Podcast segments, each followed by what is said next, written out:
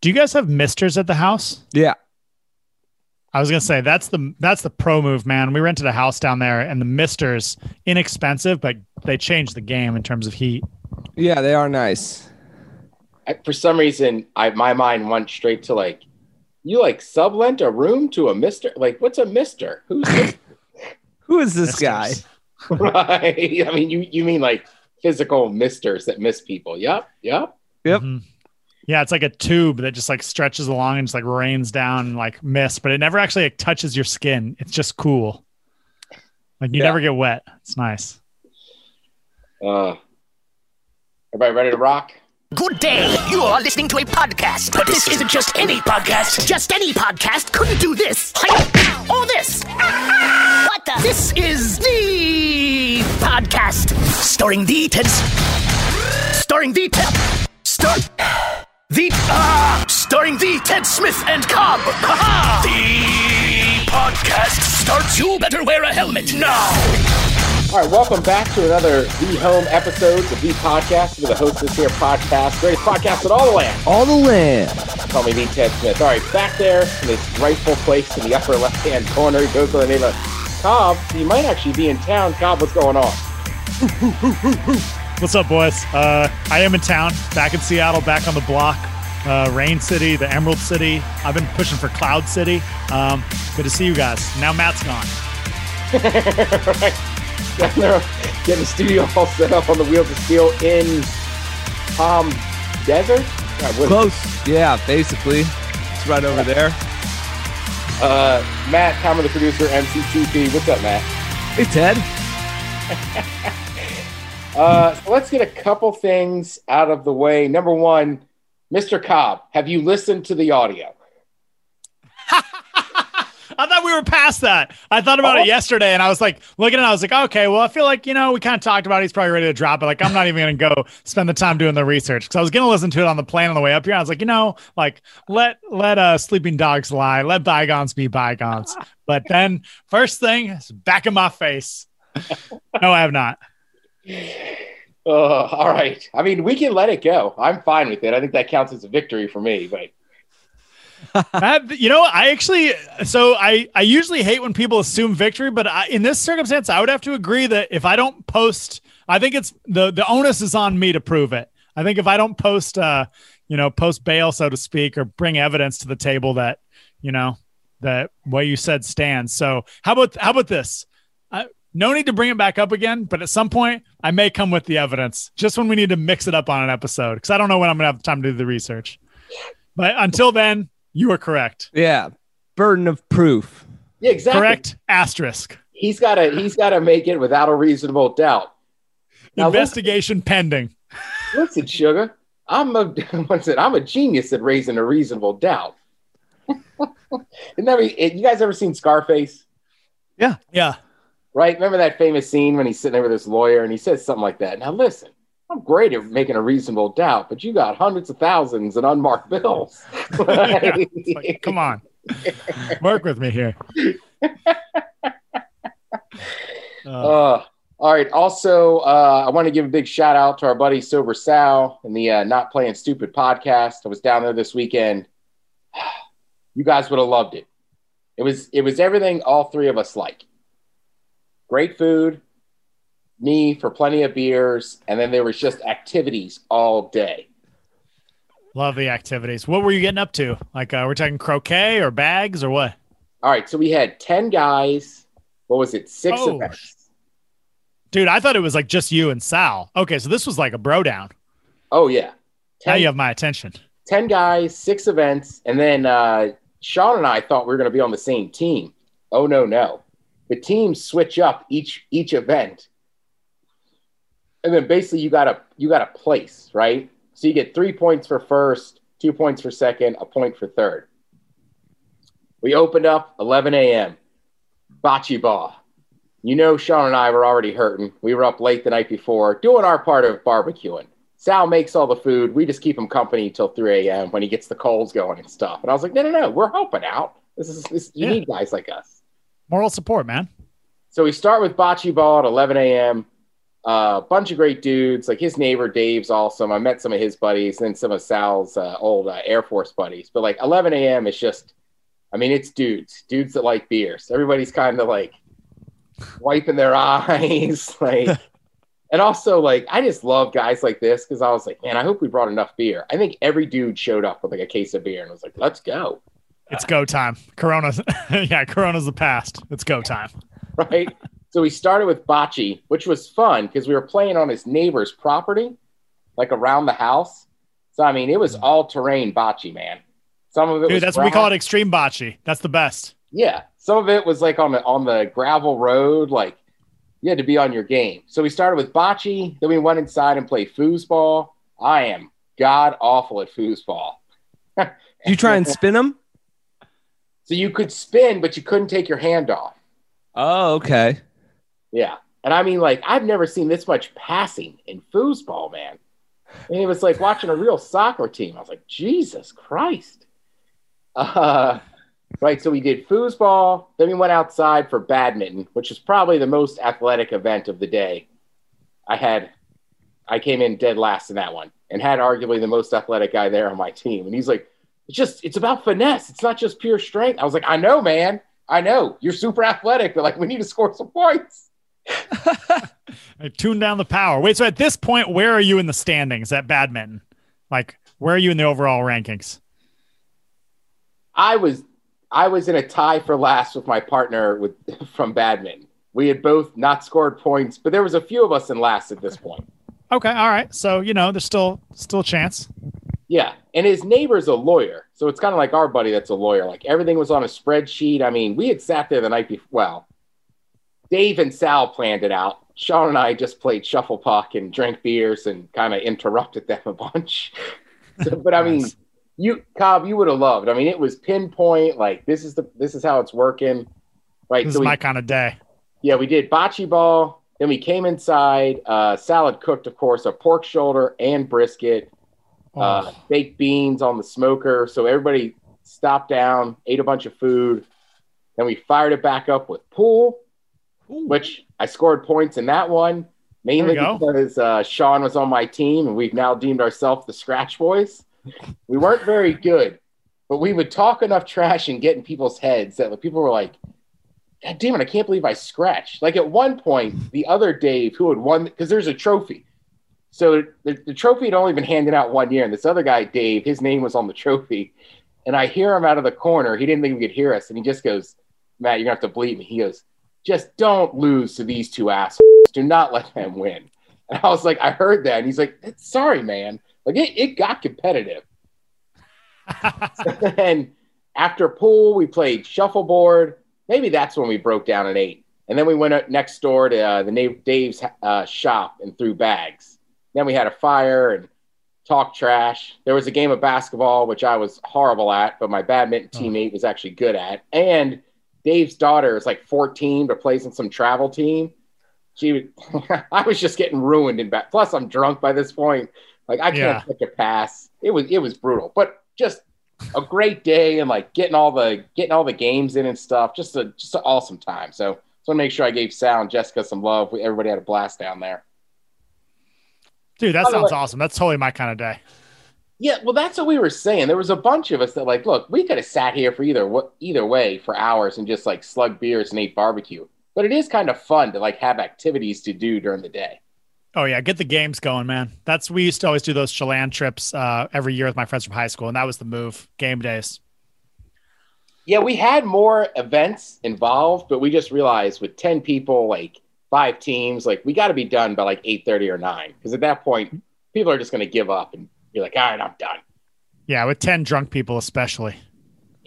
yeah. Like as the booze starts to hit, the games get sloppy. Right. Well, that was the thing too. Like it's rare, but I mean, it was a Saturday, but like I was like, "Man, I really want to smoke some weed." But I'm like, "Fuck, we got 3 games left." I can't get too blazed yet, man. I got to concentrate. Got to stay focused on this championship. Get that W. Out- just out of curiosity, out of all those games, what what games would you two be the best at? Go ahead, Matt. Man, out of all of those, it's been a while on a lot. I'd like to think badminton. Um, you know, that always came pretty well to me. Um, but I mean, I think we talked about it last week, or but the finesse on that can can kill me. But I'd I'd like to think that as I've aged and played more golf, I've got more appreciation for the finesse involved. Yeah. I mean, the, the problem with badminton is just there's vo- volleys where I would go five in a row, and then it just it misses you by like a second or comes at you. It just it makes you so human and like just shitty at a sport so quick. It's unbelievable.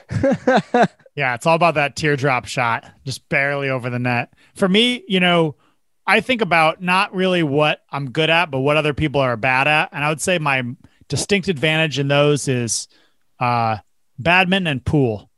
I grew up with a pool table. I'm not great at pool, but a lot of people are really bad at pool. So I end up looking okay. And badminton, I feel like as long as I'm not too drunk. And then bags, I feel like there's a really tiny sweet zone where I'm actually pretty good at that. It's about two and a half beers in with some music going where you just where I don't really care. I'm like already kind of drunk because I'm a lightweight, and then you can just hit them. But anything outside of that strict tolerance, terrible. Yeah, I think for me at like the end, I think it was probably like shuffleboard and bags that are probably best at. Shuffleboard's a good game. Right. Big it's also the two games you can probably play the most when you've been drinking. Yeah, totally. I mean, I know Yeah. a lot of people play pool in bars, but man, I am pool's tough without without the scratches coming in. Yeah, pool pool is a difficult game. I mean, that's a finesse game for sure. It's all about just barely hitting it where your ball goes in I- rather than like people just try to put way too much power on it, I think.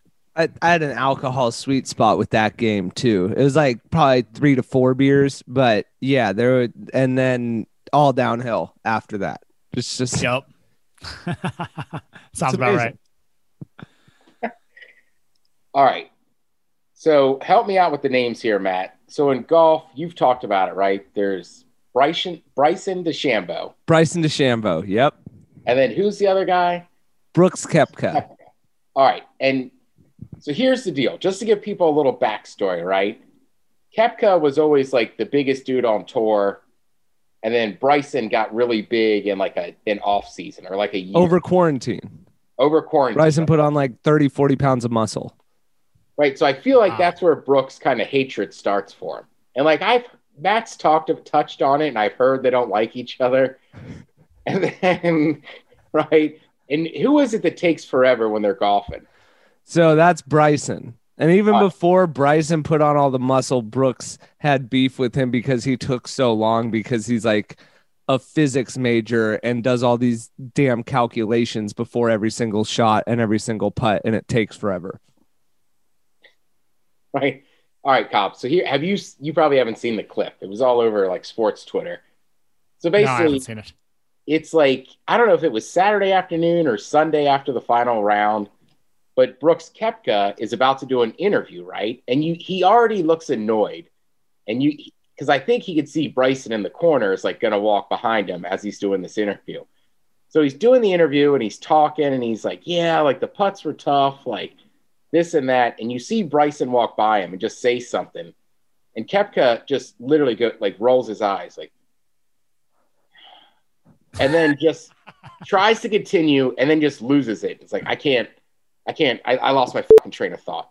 Like that guy, Wow. and he's just shaking his head, and he's like, I, I can't, I can't concentrate with with them saying that bullshit. And it was like, holy cow! Like this, like they do not like each other. Like this rivalry is legit. Dang, I'm looking up the clip right now. So is that where your inspiration for uh your S talking during pool came from? No, no, no. This I only saw this clip last night. Matt, have you seen it yet? Oh, yeah. Yeah. I saw it pretty early, I would say. Uh, then all the like golf Instagram accounts I follow had had it, and it was just, yeah, it was hilarious. It was yesterday after the round, and uh, or Monday after the round. Uh, Brooks Koepka came in second. He was like he had the lead at one point during the day, and then just faded down the stretch. Uh, and so he was already heated. And one of the other things that has been uh, Bryson's been criticized for by Brooks is he wears metal spikes, which are very loud. And so he came clanking by on the concrete and there was something said. No one knows what he what Bryson said. And like if it was the cleats or he said something, but Brooks just lost it. And yeah, you hear the guy be like, I feel like the TV editing room, we're gonna have some fun with this one. And Brooks is like, I wouldn't even care. Like, and sure enough, it got leaked, and you just saw a guy that's a real competitor that was pissed, and his sworn enemy walked by at a bad time with the mics on. Yeah, like, dude, I didn't even know you could still wear metal spikes at like golf courses. I thought that was like a huge no-no, and everybody had soft spikes. Yeah, I thought that too. Yeah, there was a rule change a couple years ago that made it made it legal again, at least on the tour. It was, yeah, right. Wow. Let one of con- us. Yeah. Brooks right. had a side, and Bryson was like, "I don't care. They help me with my traction or whatever." And Brooks just rolls his eyes. Brooks just thinks he's the biggest tool. Brooks is like Mr. Flow golfer. He just walks up, takes two seconds looking at the ball, just swings, blasts it up there, wins a bunch of majors. And then Bryson's like every little detail. And it's like the clash of these two guys that look like linebackers. Right. So here's what I was going to ask you guys. Right. So like as soon as like as soon as you could tell he's already annoyed, and then the eye roll just didn't even like sell it. Like, like I, I was like, you didn't have to roll your eyes because you already cursed him out afterwards, but you could just tell he did not like him. So my first thing would be is like, you ever been somewhere just in a room? Like, how can you tell somebody just doesn't like you? oh, that's what your text was about earlier. Yeah. Oh, dude, that's awesome. Go ahead, Matt. But don't, that's how can I tell someone doesn't like me? Um, the eye roll is a big one, right? But there's like people like you'll deal with in everyday life who I just I don't know that I would give it that big of an eye roll. But there's definitely times I've been places and people just give you like a yes, no, or like their body language. Yeah. Um, I feel like all the ones that come to mind, yeah, it's the the one word answers are like my biggest tell. Like yes or no or sure or whatever it is. Like if I hear probably three one word answers in a row, I'm devising an exit strategy ASAP. Nice. Yeah. Yeah. For me, I feel like um, when people are just, um, hey, um, I mean, you can tell when it's frosty in a room, no question. And I feel like for me, you know, Ted, you probably do this too, but sometimes you'll walk in somewhere and like try to throw on a little bit of the charm and kind of warm warm things up a little bit. And like when that's resisted, like outwardly, those are the ones that hurt where you really notice it. I would say just in a normal casual conversation, I don't notice it as much, but it's like if I'm really trying to just like lay it on thick and be like, "What's up?" Da, da, da, da, and they just stone cold you. It's like, okay, sorry for trying, and I just turn it off and just walk away. But yeah, I mean body language i would say is the number one you know just things being sub communicated and there's some people who are just like uh, i don't know there's some people who I, I guess i try not to do people's thinking for them and what i mean by that is like i think i've misread people's signals a lot and sometimes i've thought someone felt one way about me when maybe that was not the case um, both good and bad and so now i really kind of wait for something that's a pretty obvious sign rather than trying to uh, what's that word? Uh, trying to read tea leaves. How how about you, Ted? Well, I'm with you. Yeah, usually it's body language, but I also have a bad habit sometimes too. Like if I'm trying to talk to a girl and it's like, I mean, not even trying to hit on her, but just like quick answers. Like, like, all right, I'll leave this one alone. But I've definitely been in bars before where somebody be like, I don't really care for sports. Like, why don't you? And I feel like if it's like, like for some reason, if it's like, why are you at this sports bar? right? Like I'll keep trying, which isn't necessarily always the best thing. But yeah, I have I've been I have definitely walked to some parties or certain places where it's just like I don't know if it's a look or like a money thing, but they like somebody you can just tell somebody doesn't like doesn't like you and is like kind of shocked to see you're there, and it's like, all right. Yeah, and actually, you get that more than the average person. I would say you and I have talked about this um, off cast back in the Hot Tub Tuesday days, but you know, one of your greatest strengths is that you're like sort of like um, you, you when people first meet you you come across as a very simple person like kind of a simpleton because you do use short words like concise sentences and stuff. And so what i love is people don't realize that there's also like somebody who's been professionally roasting people for 15 years buried in that brain. And uh, I noticed it at that one tailgate we went to, but yeah, just in general. And so people will not expect, you know, a sharp or quick tongue from Ted. And uh, that's a big mistake because you're about to get roasted publicly. And so those are always fun to watch is I'll watch someone make a, like maybe they're like engaged with me and they'll kind of give a brush off comment to Ted and barely know that we know each other. And I'm just like, okay, big mistake. big mistake. First but time, I just won't huh? say anything. Usually let it pass and just like wait because Ted takes his time, man. He picks his moment when there's like a nice little crowd gathered around. Like that's when the hammer drops on you and you just regret everything you've done. But usually he's pretty good at smoothing it over after and making friends. Fun to watch though. Like we were just talking about that party um, on June 19th that we go to. Like that type of environment's perfect for that. When people don't know Ted, don't really know what to expect. They're kind of like, what? This dude with a beard, a gold chain. Like, I, I- I don't know about this guy. I'm not interested. Boom. Big mistake. Right. And last time we went to that party, I showed this was early in the soda water games. And I was like, yeah, these are Rainier cherries. And I mean, yeah, we went and it was only a six pack, but I think we blew through it in like two minutes. Everybody's like, you know what?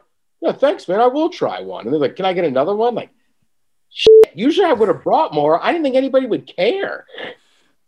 Yeah. Yeah, dude, I notice it a lot when you'll roll up to a conversation that I'm in. People won't really know that we know each other. So you'll kind of come up and just stand by me. You know, it's like, yeah, we're just hanging out. I do the same thing to you. And that's when I've noticed that people give Ted the brush off. And yeah, there's like, who's this random guy standing next to us? Like, they don't know that we're friends. It's awesome, man. One of my favorite things, actually, about being friends with you.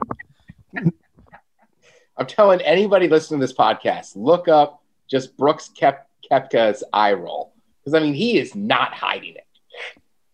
Dude, I pulled it up on YouTube to watch after this. It looked like the first one I pulled up, they actually removed already. NBC Universal copyrighted it. And then uh, now it looks like there's another version of somebody reacting to it. So I'll be able to see it. There's a bunch, and as soon as I saw it, I turned my screen recorder on and saved myself a copy just in case it got like scrubbed early. But then, like I said, like eight other accounts had it within an hour, and I was like, "It's out there, perfect." Yeah, and like, lo- dude, the internet remains undefeated. Yeah, that's what I say. Sometimes on YouTube stuff gets pulled down, but like if you look on Twitter, it's always out there. yeah. Yeah. You just you can't put the genie back in the bottle, baby. Not in 2021. You can't right. And you, I'm telling you what, if you're the USGA, like I don't care what you have to do, what strings you have to pull, and blatantly f- flub it, but like those guys need to be paired up Mic'd up. a Friday or Saturday round. Like I guess Saturday would be tougher because they already have scores in, but like I want to see these guys tee off and have to deal with each other for a whole 18 holes. Everybody does.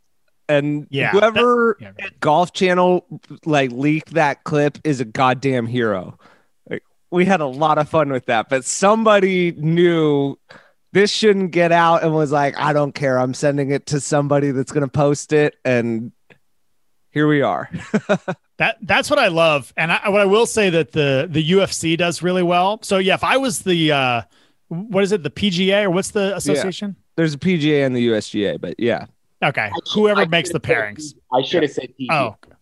Oh, I honestly literally don't know. But um, yeah, whoever makes the pairings, they should wait like two weeks so it's not obvious, pair them together and get them together a couple more times this year. That's one thing I will say that I love about the UFC is they got, you know, they took a lot of notes from how the NFL markets um, and getting people to follow players' individual stories and things or fighters' individual stories. And one thing that the UFC does do a great job of is matchups that people want to see.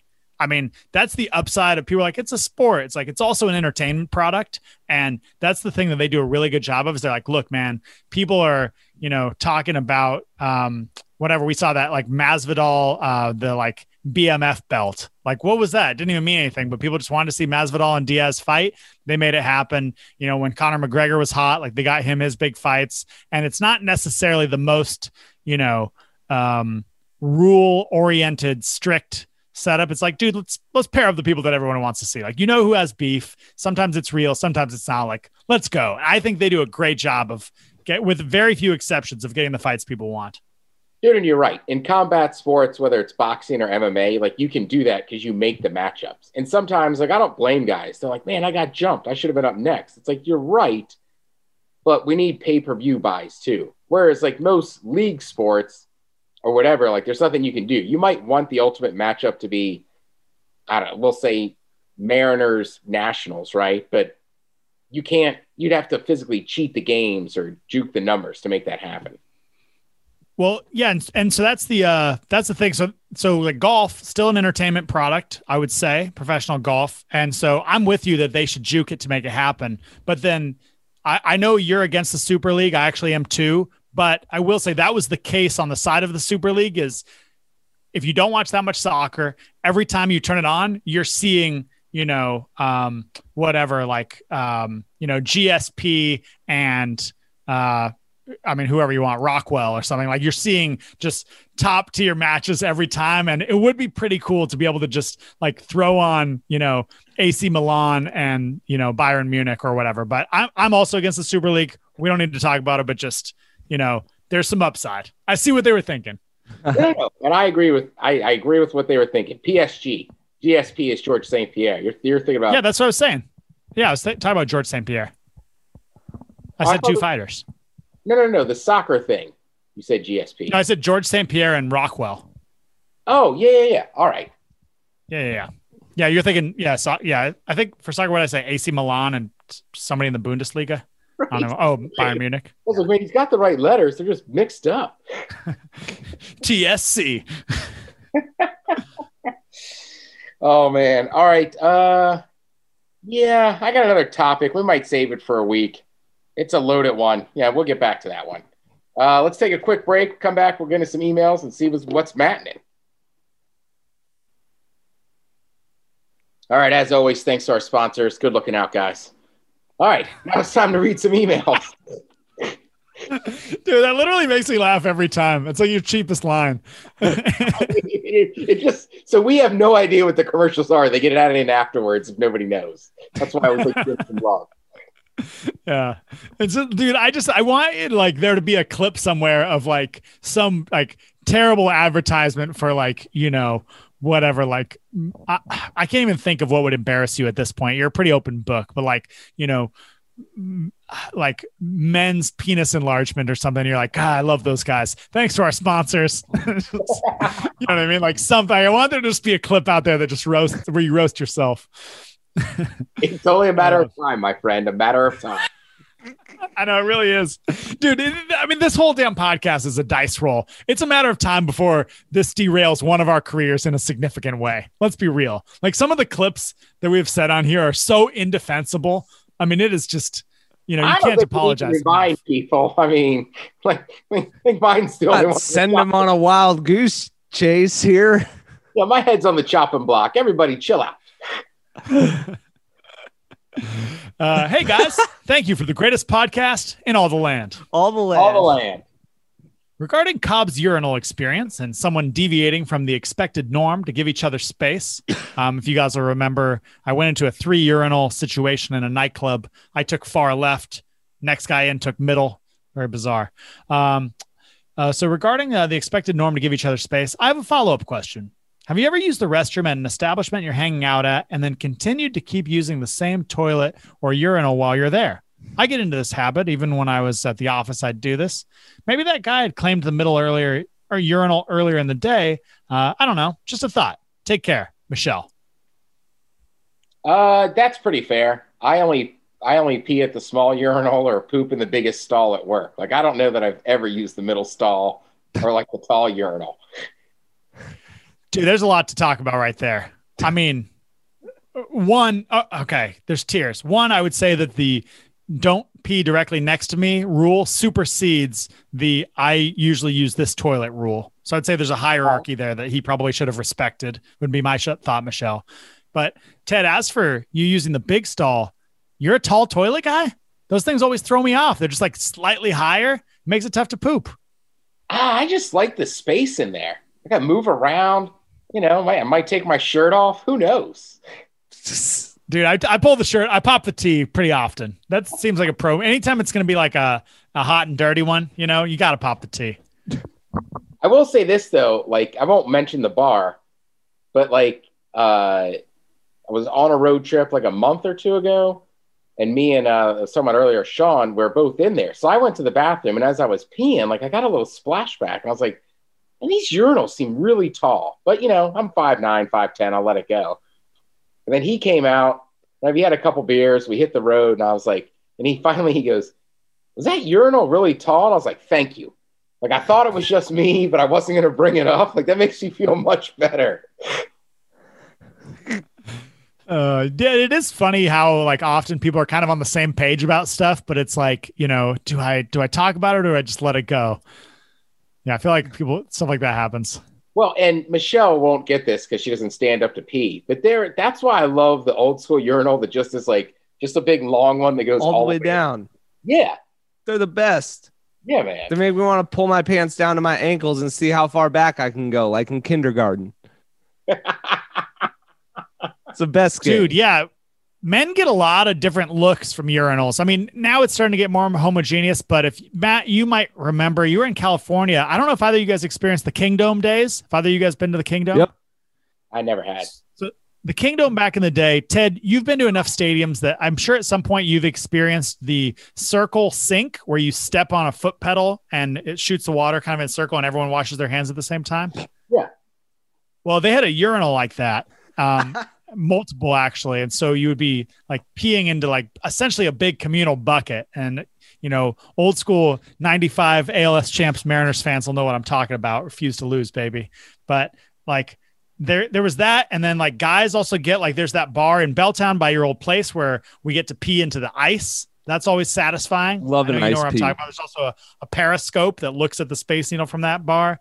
We get like sometimes you get those long ceramic ones that kind of just trough. are like a trough. yeah. Sometimes you get the metal trough the stainless steel that's mm. tilted. The guys get a couple different looks in there. It's nice. I don't know if women I, really get to experience that simple joy. When I was a kid, yeah, like the, the Mariners games used to have the circle, like the circle trough. But then I I have definitely been drunk at a stadium where they had the hand washing thing and like almost peed in it. I saw a guy oh. do it at White River. yeah, just like oh, whoops, my bad. But the trough, classic. It's funny too. Is like for the women listening, like the trough starts off. It's like everybody's super quiet. Like you're just peeing. It's the first couple innings then before you know it, it's like the seventh inning, and like people are crossing streams and like chatting with each other. Like it gets real chummy real quick. Horseplay, yeah. Horseplay. Definitely some horseplay and tomfoolery. uh, hey guys, longtime listener of the men's room, just binged every boys. God, just binged every podcast episode in a month while I was at work. I've probably been listening since I was about 14 years old because that's the station my mom always listened to. I'm 28 now and I find myself struggling with a lot of mental health issues. Uh, feeling alone in a room full of crowded people, self destructive habits, and pushing people away when I get scared that they're too close. Just wondering what the names are of some books that Cobb recommends for finding yourself slash being a better man. Uh, my ex and I broke up on my birthday last Friday, and it was my decision for not being in the right headspace. She called me this Thursday morning to tell me, boys, we're going deep here. Hold, right. hold on to something. Make sure you're sitting down. Uh, I did not pre read this. Um, let's see. Uh, I lost my place. Um, my ex and I broke up. Uh, it was my decision because I wasn't in the right headspace. Uh, she called me this Thursday morning to tell me she's pregnant so I'm writing here in the hopes of some resources and whatnot. I want to get better for myself, but also for her so that I can be the lover and person she needs, and also for our future child, who isn't even close to being here, uh, but I'm still crying about it, as excited as can be. Much love, gents. Thank you for everything that you do. LARP on. Ted, you want to kick us off here? Wow. Yeah. Thanks. That's a lot. Uh, first of all, breakups are very tough, whether you initiate it or, or she does or he does, or whoever you're dating. I don't give a crap. So I would always say, whenever you're coming off a breakup, you gotta. It's hard because it just seems like. Ah, I don't even know the words to describe it. It's just awful. You feel like crap. You can barely sleep. So you're always going to be in a weird headspace. Now, on top of that, adding in that she's pregnant, like, man, I don't know. I don't have kids. That that's a lot. So I, I would say at this point, let's just breathe like, let's not forget to breathe. Yeah, that's sound. Uh, Matt? Yeah, great advice there, Ted. Uh I would think that um it almost did it sound to you guys like uh he was going to or had the opportunity like he was going to get back with her now that this new information came out That's my read. okay that was kind of the vibe i was getting. And um you know in which case uh i think i don't know i have some clients that have kids. That's kind of my more closer interaction especially working from home. Um and seeing them go through it is one interesting thing is like I definitely see them growing along with the kid. And it was funny you mentioned breathing, Ted, because today I talked to a client who has a young daughter, and I was like, she was a little frazzled at the start of the session. I was like, hey, let's take a few deep breaths here, get into a new headspace so we can, you know, do this, do this session top notch, right? And she's like, okay, cool. And she could like feel the physical difference. And I was like, how often we checking in on the breathing throughout the day would you say and she's like man with my daughter like i'm getting better about it and because i want her to so then i find myself returning to it more and more and so i do that just showed an interesting parallel of like you know you've got some growth that you want to accomplish and i think there's going to be opportunities to have that growth you know show as you're raising this kid. And um, i think that, that that'll be a really cool process for you with the right headspace and uh, resources when cobb gives you some book recommendations here. Yeah, I I would say, you know, well, I'm not going to pull any punches here because it does sound like you you need some genuine help. Um, it, it the email is all over the place, so it's a little bit tough to pin down what's happening. But uh, Ben, my understanding is that um, you broke up, uh, and it was your decision, but for not being in the right headspace. So maybe you're just kind of feeling weird, and you wanted to be in the relationship, but then you you pulled the plug. Um, if that's the case, okay. If you wanted to break up with her and then she is using her being pregnant as a tactic to get back together with you, um, you know, I've seen stranger things. I'll say that. So if that's what you think might be happening, then I definitely would see watch her take a pregnancy test myself and make sure that she is pregnant. Um, and you know the the phase two of that is making sure it's yours, which you know I, I don't think that's an issue here, but you never know. Um, the other thing I would say is that you know you're honestly going to be fine. So that's the good news, but you need to do some work. I think a lot of people just think that um, you know you are the way you are uh, when you're born, and that that's who you have to be, and you're resigned resigned to that destiny. I don't think that's the case. I think you have to forge who you're going to be, um, and one big piece of that is that happiness is a habit. I think it's something that can be built and worked on. Um, you're going to need to do that. So that's the the main thing I would say is that you're responsible for your own happiness. You have to focus on it. Um, two, I think that I would definitely recommend you seek professional help. I think that um, you know a light antidepressant could be a really good move for you. It could be a you know it's a controversial subject, but can be a real godsend in the right situation. So I would go with a professional and see how they feel. Um, I also immediately would quit social media and make sure you're eating healthy. Uh, maybe getting a little bit of cardio exercise if you can, if that fits into your schedule. Um, yeah, there's some things to work out, but you know, if you want to be with this step one, do you want to be with this girl? Step two, you know, is she actually pregnant? And would you want to be with her if she wasn't pregnant? And then, you know, step three is is getting yourself sorted out as fast as possible. It's not going to be easy, um, and it's going to take some time. But yeah, I would go uh, through what I said. As far as books, the only one I, that immediately jumps to mind, uh, I guess two would be um, 12 Rules for Life and um, uh, The Way of the Superior Man by David Deida. I would try those out, but realistically, you know, I think um, uh, a, a, light antidepressant is going to help uh, moderate mood swings, and that could be helpful. So those are the resources I would recommend. Um, but you know, you're going to be fine. I'm glad you wrote in, but you probably need more help than just uh, a quick email to a podcast would be my my guess. Boys. Yeah, and also the only thing I would add in too is like there's a child in the mix. Like it's hard because it would be your guys' child together, but like you got to figure out if you want to be together or you know, there's plenty of people that raise a child that aren't together. You know, Yeah, that's good advice. Yeah, I've seen plenty of people that are like, well, we have a kid, so we got to do this. And it's like, ah, is that good for the kid? Like, Right. seriously. You know what I mean? I mean, look, I, I grew up with it, right? Watching two people fight all the time that probably shouldn't have been together or are divorced now and shouldn't have been, you know? But I get it. It's a very instinctual thing. So, but, you know, Right. I think everybody said, you know, their thoughts on it. I agree with Cobb, but also like again, like take that breath and realize like breakups are hard. They are brutal. So you're, you're not alone in these feelings. Yeah, and that child might not be real. I mean, sorry, that's that's the truth. I've I've had someone try to pull that on me before, so Yeah. you know. All right. A little bit of a somber, a little serious, but we're going to break here and then come back. And Matt's going to tell us about all the fun he's been having. All right.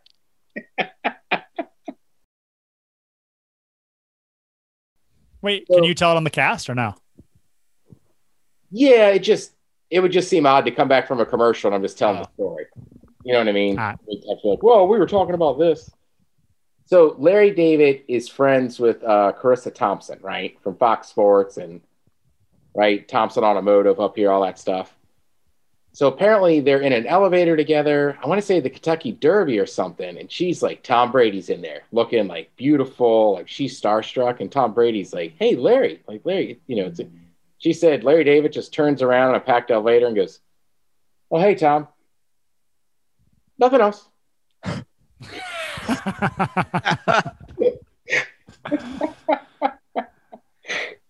Honestly, that's a great story. I love Yeah. stuff like that. yeah. Uh, all right, you ready there? You ready to rock there, Matt? Yep. All right.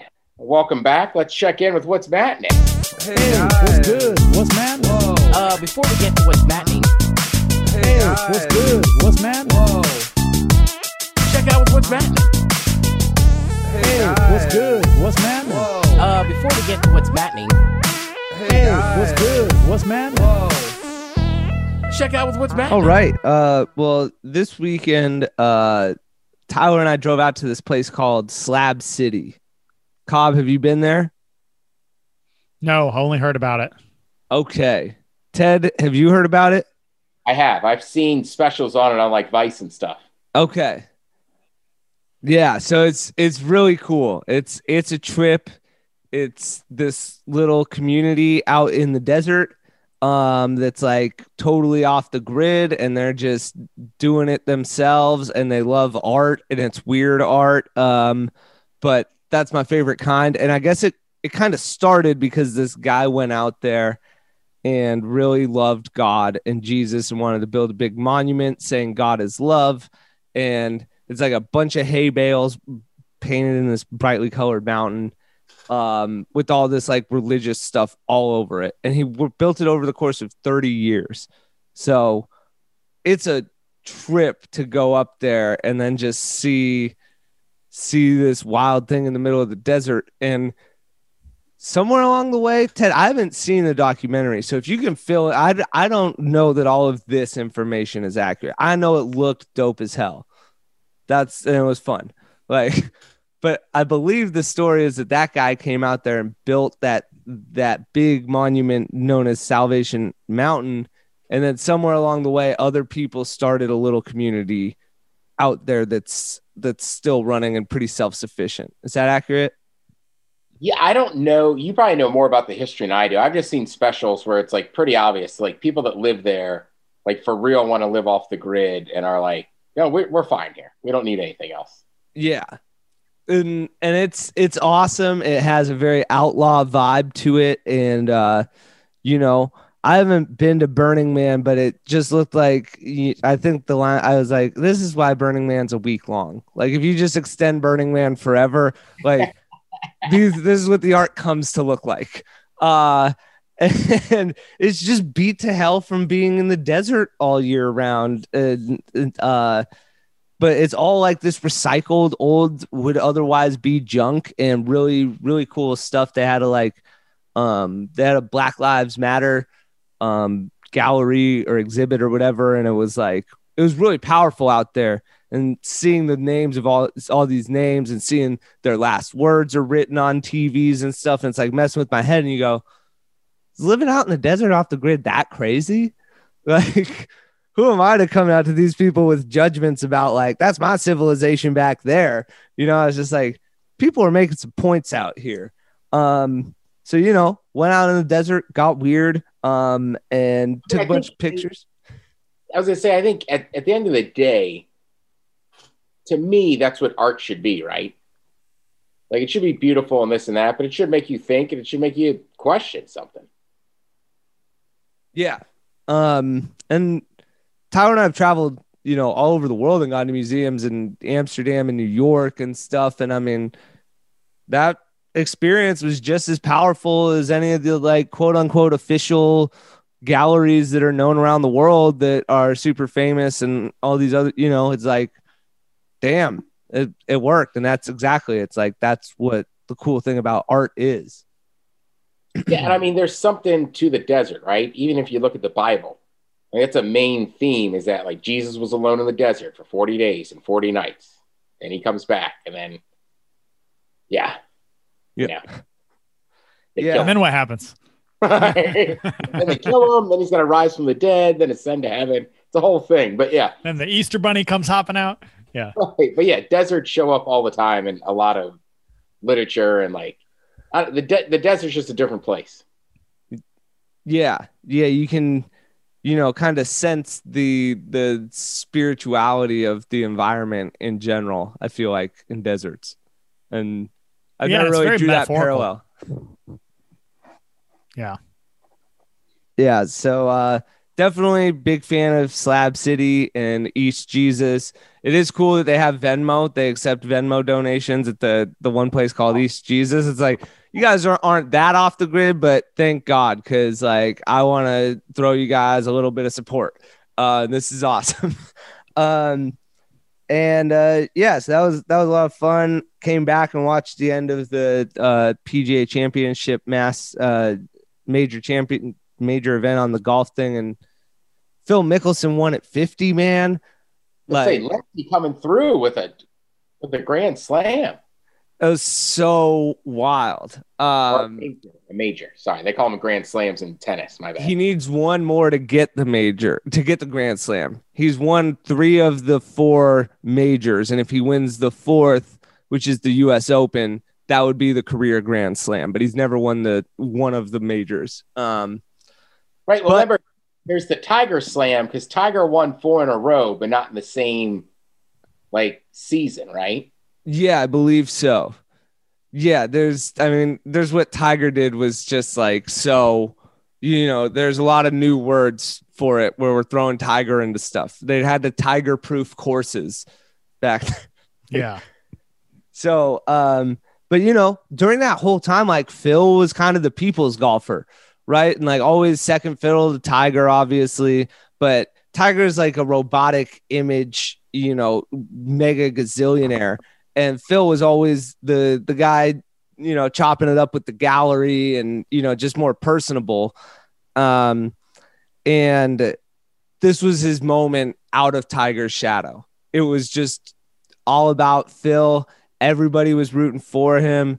50 years old. Like he was just out there breathing the entire time. Like his breathing was so steady. It was such a great display of the power of it because history's on the line. Did you see 18, Ted, I did not. I did not see the end of the tournament. I mean, I've seen the highlights. of the crowd? Oh, the crowd was unbelievable. I mean, I hadn't seen a crowd move like that since like the Tiger days. Yeah. Cobb, you'll want to look up the crowd on the 18th hole of the PGA championship. It was a I saw one clip. Is that where they were running down the fairway? They mobbed him on the fairway, like so straight up. sick. And one guy like put his arm around him. Uh, and then later on Twitter, Phil was like, "I elbowed him in the ribs." He backed off. Uh, dude, Ted, you can go back and look. Uh, after that night, he starts replying to tweets with just the big BDE to the max. Somebody's like, Brooks Koepka hits one 361 in the middle of the fairway on uh 16. Phil Mickelson, age 50, steps up and hits it 366. He like out drives Brooks on the 16th hole, and then he just respo- responded, "Yep." and then you see him start replying to these things. And then somebody asks him, and he's like, "Yeah, I'm on the plane, half lit, tweeting. Life's good." Yeah, I got time. Even as a major champion flying home in his private jet, he somehow came across relatable with that tweet.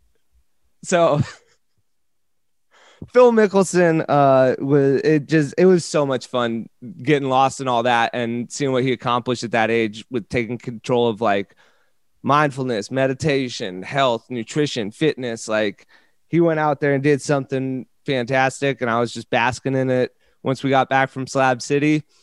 And then that clip with Brooks and Bryson came out and That thing is awesome. golf gods were smiling this weekend. Yeah, no kid. So yeah, that's uh that's what's going on. Check out course.nutrition made fun code back to basics, all lowercase with the letter two. Um, that'll be up through the end of the week, and I'm really proud of where it's at. And um, yeah, we're gonna we're gonna have some fun. So that's what's been going on in my world. Yeah, we should tweet that out too. Good idea. Yeah, man. All right, well, I guess it's about that time. Boo boo boo boo boo. Cobb topic. Uh, topic. All right, boys. I had kind of a weird experience. Um, so some people make fun of me for this. Some people think it's cool. I don't. I don't know. I'll probably get roasted by you two. But all right. So all of my watches. Um, I don't have like nice watches or anything, but just like like these wood watches that I have. I leave them set at eleven eleven. I don't use them to tell time. I leave them set at eleven eleven because 11 is my lucky number. 11 11 together is just always like you know it's it's always felt powerful to me. But the the main thing is it's sort of a psychological trick because that's the most common occurring set of numbers. You know, anything that's counting up has to go past one, one, one, one. So you end up seeing it a lot out there. And I've always felt like when I see 11, 11, it's like this weird omen where it's basically just like, Hey, you're in the, you're right where you're supposed to be. And uh, I use that as kind of a psychological trick, knowing it's going to show up a lot on license plates, clocks, whatever, um, to sort of like, you know, soothe my, mind and feel like I'm just right where I'm supposed to be and doing my thing. And actually, that guy who emailed earlier, feel free to use that. Um, but the other night, I was at a nightclub in Austin. Don't judge me. Uh, and um, met this guy. We were chatting, and he was like, "Hey, man, something, something. Yeah, I keep my watch at eleven eleven. Do you know what time it is?" And I was just like, I got a huge smile on my face. Slowly pulled my watch out and just like, "Yeah, uh, check it out." And he's like looking at it, looking at it, trying to put together, and he's like oh my god. And just looks at me i'm like yeah dude i do the same thing. And so he had just started doing it. I told him about my little 11s thing. He loved it so he's going to use it. Anyway the Cobb topic this week is what's the best psychological trick you have? What is the best psychological trick you have? Maybe it's one you play on yourself or on other people. Feel free to email us literally the word email at thepodcast.com two e's on that. Or you can go to our website thepodcast.com what's the best psychological trick you have? Boys Mm. Well, I have a story about the 1111 thing because it's kind of wild. It got wilder the other day. Um, and so when I first learned about 1111, I was in Spanish class in high school with a girl named Sarah, and we would do, and she was like, "Oh, it's 1111, make a wish, it's a thing," and I was like, "That's not a real thing, is is it?" You know, and over the course of the years, I was like, it's not, but it's fun to note. Every time I notice, I think like, oh, make a wish because I just heard it from a hot girl at an impressionable age in Spanish class. And that's a good enough reason, right? And Worked for me. and eventually, I'm like growing up. I'm like, there's nothing to this, but I'm gonna let there be something to it. I'm gonna use it as a reminder of like the universe's synchronicity, right?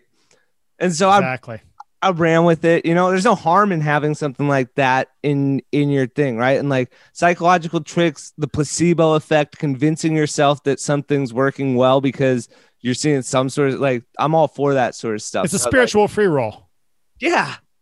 Yeah. What do you got to lose? Um, Yeah. I love that. And so then I find out my girlfriend's also mentioned the 1111 thing.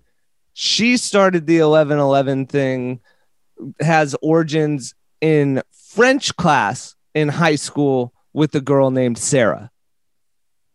What? Yeah. Foreign languages with girls named Sarah. Make a wish. And Ted had a threesome at 1111 with two girls named Sarah. like I don't I was gonna say introduce contact, but that's how I almost got us in fight with in a fight with uh Juliana Rosa's trainer. Introduce contact. yeah. I don't you know what? I think the one I use the most is depending on the situation, is that like if if I feel like I'm on the defensive, I'm not gonna let too much silence go by because it makes people uncomfortable, right? Like part of like police interrogations, it's just like leave people in there, look at them, don't say anything. But I also have done it on the other side, where like you could feel tension in a room, and I'm like, well, I'm not gonna break it. Like that person's in the wrong, or you know what I mean. So that's probably the one I lean on the most, either in my favor or or against it. But like, yeah, knowing when to like talk and knowing when sometimes just let the silence sit there. Like, you know what I mean? Like sometimes when you're in a real fight, for me, like I always want to talk it out, but sometimes just talking it out in the moment's probably not the best call. Like sometimes just like, yeah, it's a real argument. We'll, we'll get back to it, but I don't know. You're pissed off. I'm pissed off. Why don't we just all simmer in this shit? Yeah, I agree. It's a good negotiating tactic to let the silence do its work. Yeah. I don't know. Other than that, I will say I notice like if I see a word I've never seen before or place, then once it's in your head, I forget the term, but like you start noticing it a lot more. So like I picked up the 11s from you and Barnsey. So I'm like, I don't know if that's a thing for me, but I definitely notice 11 11 all the time. Love it. Yeah. Love it. So, all right. Well, we'll be back next week. Then we have a week off because I'll be on the East Coast. And, oh, you know what? I'll be out at a nice seafood restaurant for my 40th birthday. Nice. Woo! Yeah. Let's Tell go. you, tell you what, I'm not getting fucking salmon. Like, I'm flying back from Seattle to get salmon at a restaurant. sure, the and turf. turf and turf, right? Uh, yeah, we'll be back next week. Uh, this weekend's Memorial Day, uh, three day weekend. Get out there, enjoy it. I think I'm going to try to uh, get over to the Sounders match. And then, uh, other than that, we'll see everybody next week. All right, for MCTP, for Cobb, and Lee Ted Smith, this is the podcast. Cheers.